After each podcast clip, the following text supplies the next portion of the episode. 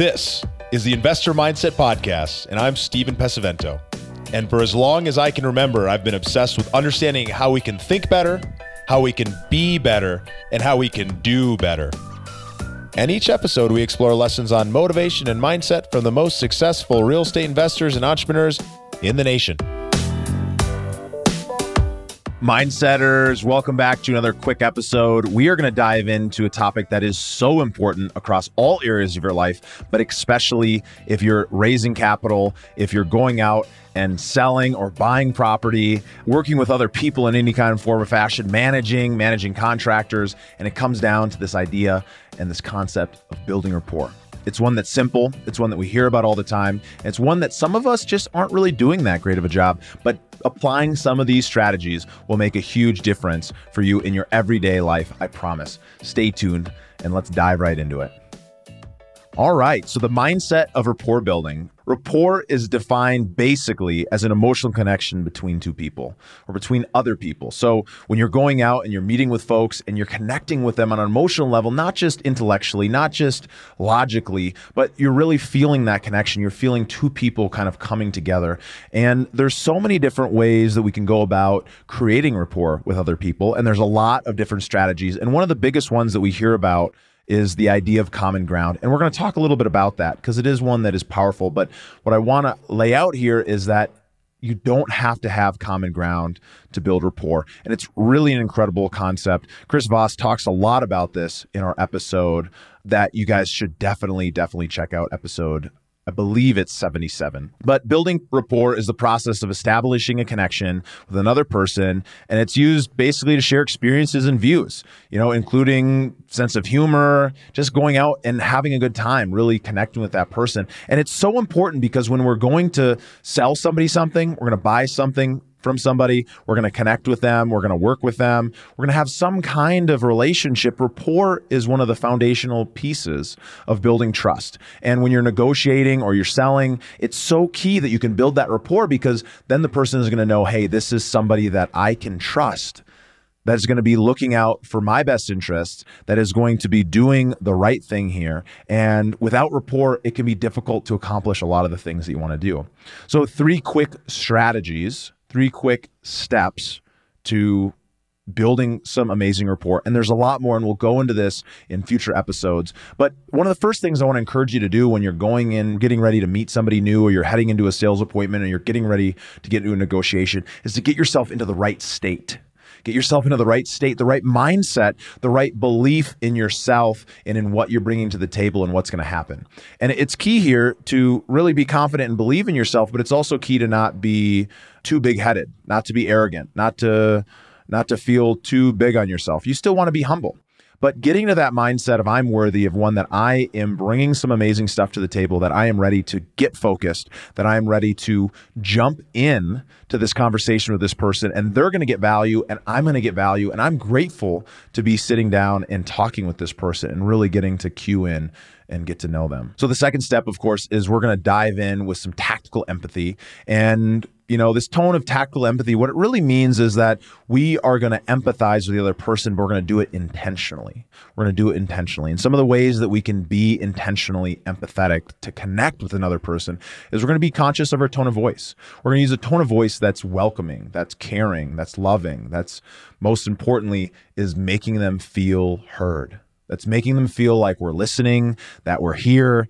Being in a place for the best tactical empathy is one where we're not denying them of what their beliefs are. We're not disagreeing with them. That doesn't mean we have to agree with them. But in this case, when we're in rapport building stage, maybe we're not going to tell them that we don't agree with this or don't agree with that. Maybe we're going to, save some of those thoughts for ourselves for later or for future in the relationship, as we want to build that rapport foundation before we start being too upfront with some of those thoughts that maybe are going to jar somebody, because our first impression and early impressions are really important for laying the foundation. Because once you've got that trust, when you share something, it comes from a place of caring, of trust, versus when you're an outsider, it really doesn't. And so if we're building that tactical empathy, even if we don't have this final step, even if we don't have this, we can still build incredible rapport, because when we're listening to somebody, when somebody feels listened to, when they feel heard, when they feel like we're holding space for them, even when, you know, some of these words I'm using, you're thinking to yourself in a sales situation, holding space, Steven, what are we at, a little hippie retreat?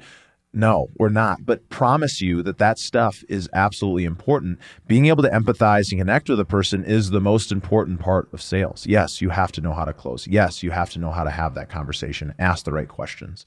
But to be able to listen to somebody is the foundation of building rapport. And it's really the foundation of relationships. And that's, in my opinion, a lot of what sales is. Finally, the old common belief, going and finding some common ground. So as you're asking people questions, as you're inquiring, as you're getting to know that person a little bit better, a little bit more, you are going to start learning about them. You're going to start inquiring about things that are important to them. You're going to start figuring out who they are and what they're about. And they're going to start, if they feel connected to you, if they feel that empathy, if they feel like they're being heard, they're probably going to share some stuff that's even deeper or more than you'd expect in a typical sales situation or a typical first meeting, because they feel like it's a safe space to do so. And in doing so, you might identify some common ground. You know, the old, oh, we have kids, we have a dog, we have, you know, a shared sports team, we're from a similar town, we're from rival towns. Any of these different things can really end up being something that can connect you, because when you meet somebody and you end up finding out that you both have a passion for real estate, do you know that feeling? That feeling of, hey, this person's a lot like me. This person's going after the kind of things that I'm going after in life.